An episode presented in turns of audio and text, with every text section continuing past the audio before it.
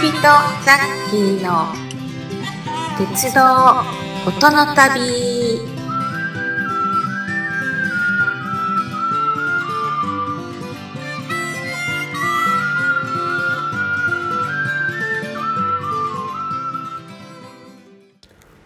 はい、港さんザッキーです。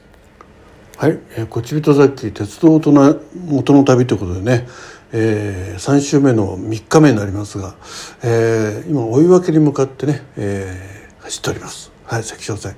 えー、今回はね、えー、まあいろんな今までの話の流れから鉄腕アトムの話になります。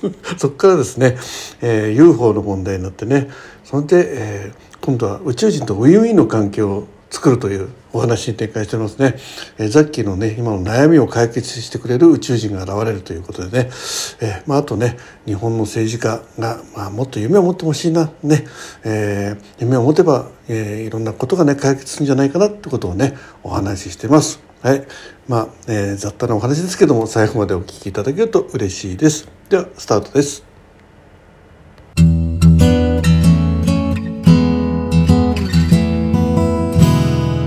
Let's start the journey of railways and sounds.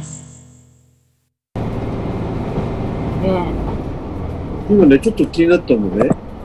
はさっきの一番未来を描いたあの鉄腕アトム。い。はの設定が何年だったのかなって見たら今の第第1話が2030年だいうーん。ことは7年後鉄腕アトムみたいなのがうん空飛んでるんですよ。でもあるよね、うん。これ。可能性あるよねいやあるんじゃないですかね。ね。だから手塚治虫すごいなって思った今。うん。いやあのね手塚治虫さんとかあと、ドラえもんを描いたうん。藤子不二雄さんお二人ともですけど、うん。すごく、あの、昔のことを、むちゃくちゃやっぱり勉強してはったなっていう、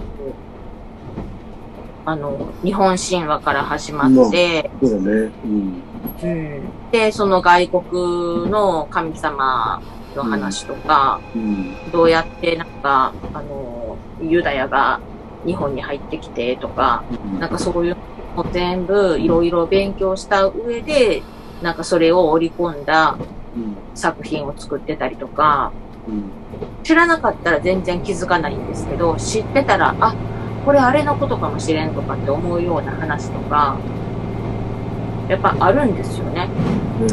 ドラドラえもんの地底人の話とか、あ、これはもしかしたら、って、あの、レムリアが沈没、沈没というか、レムリアがずーっと沈んでいった時に、地球の中に逃げた人がいるっていう。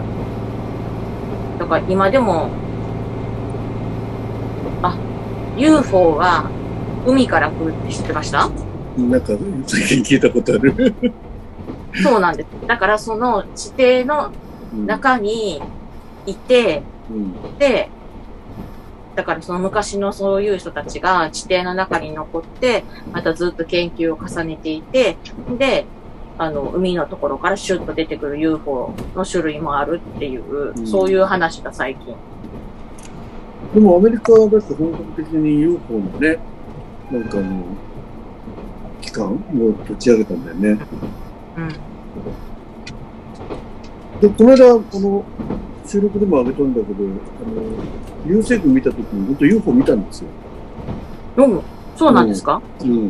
まあ、昨日と一緒にこう調べてて、あれ、あれ動きおかしいよね、つって。うなんこう、変な動きをする。絶対飛行機じゃないし、でそれ結構しばらくいて、そのうちそのと消えたの。うーん。まあ、ちょっとな、あの、動画とか撮んなかったんだけど、見ながら、あれ UFO だよね、つって。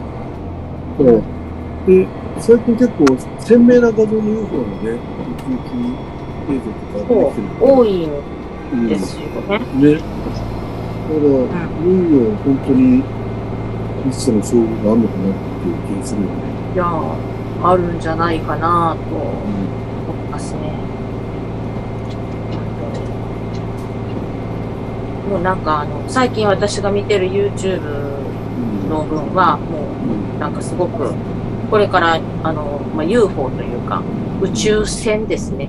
宇宙船がどんどん地球に近づいていって、目撃されることも多いでしょうって言ってるぐらいなんで、もう、あーって吸い込まれて、中にあーって連れて行かれたりする人が増えるんですよ。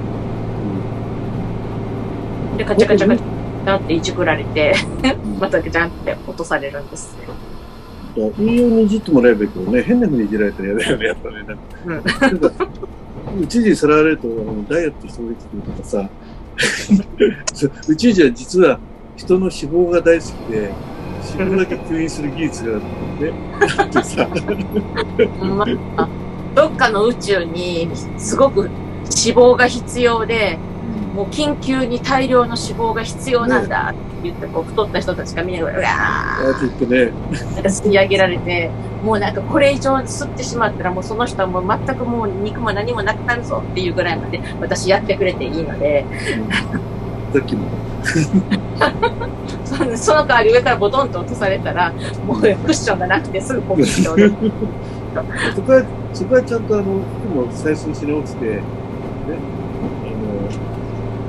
フィットした服にして返してもらえますね。ね 本当に、なんか脂肪だけ吸いに来てくれる宇宙人がいたらいいのにな。やっぱり宇宙とのウィンウィンの関係になるっていうね。うんそういう研究すべきだよね。うんそうですよね。うん。だから、日本はそういうことをしてるところあるんですかね？知らないだけで、アメリカとかはあると思うんですけど。あだから日本もか、日本、日本の政治家さんがそういう夢がないじゃない。うん。うん。だから、何年までにね、だアメリカの大統領が、ね、70年までにあの月に人を送るって、ああいうさ、うんことを言う人がいないじゃない。日本日本人の性格的にないよね。もしそれが実現しなかったらどうしようとかね、野党に責められるとかさ、そういうことばっかり考えてるからさ、ね、次あの当選しなくなっちゃうとかさ、うんそうですよね。でこれだからそうじゃ犯罪を犯したとかね、手ぶてしくさ、ね、脱ね、一番金持ちだった人が脱税してもね、もう一気にシャーシャーと次うん立候補しようって言うんだからさ、そのぐらいずんといね、人がいないとね。そうですよね。であればもう多少、その悪いことされてもさ、それぞれのことやってんだからいいじゃんね。うん、田中角栄みたいにね、日本、日本の新幹線もね、交通網をね、整備する大きな表を作ってくれたからさ、それをベースに、日本と栄えてきたんですね。まあ、それによる環境問題もあるけどさ、それは全てが100%満たされるものになってない。でも何かを一つ一本通さないと何かが始まらないっていうのであれば、そこはまずスタートして、そこでやっていく中で解決していくっていうところで、その、最初に考えた人をね、コテンパンに非難するのはおかしいと思うんだよね。まあ悪いことしたよ。確かにね、大きいことがいろいろあったけど、でも、まあ、それを差し引いても、うんうん、日本に貢献したでしょってことをなぜ言う人が少ないんだろうかと。まあ、私はあんまりなんか直接のその年代ではないからわかんないんですけど、でもあの人がいなかったら、もうこれだけ高速道路がついてたりとか、新幹線出たりする世の中にはなってないですよね、まだね。ね。だ地方なんかどんどんスタスタされちゃって、本当に一極集中がもっと加速しちゃって、うん。過疎化の問題とかね、今、こう、かろうじて、あの、こんだけ交通網を作って、かろうじて生きてる街だってあるわけですよ。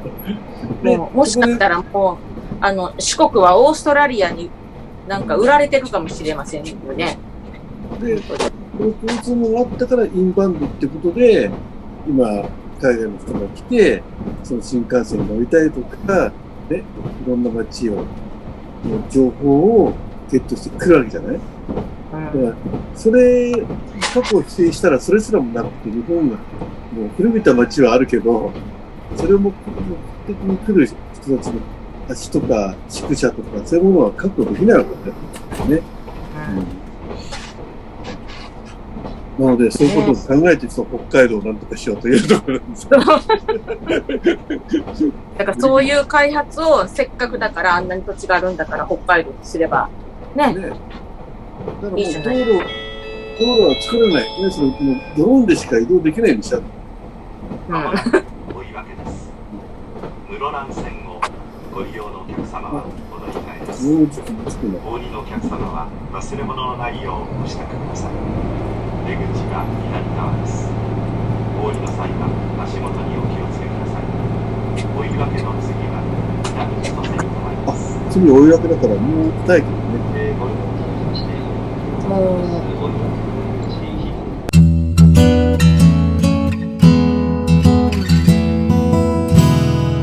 Let's start the journey of railways and sounds.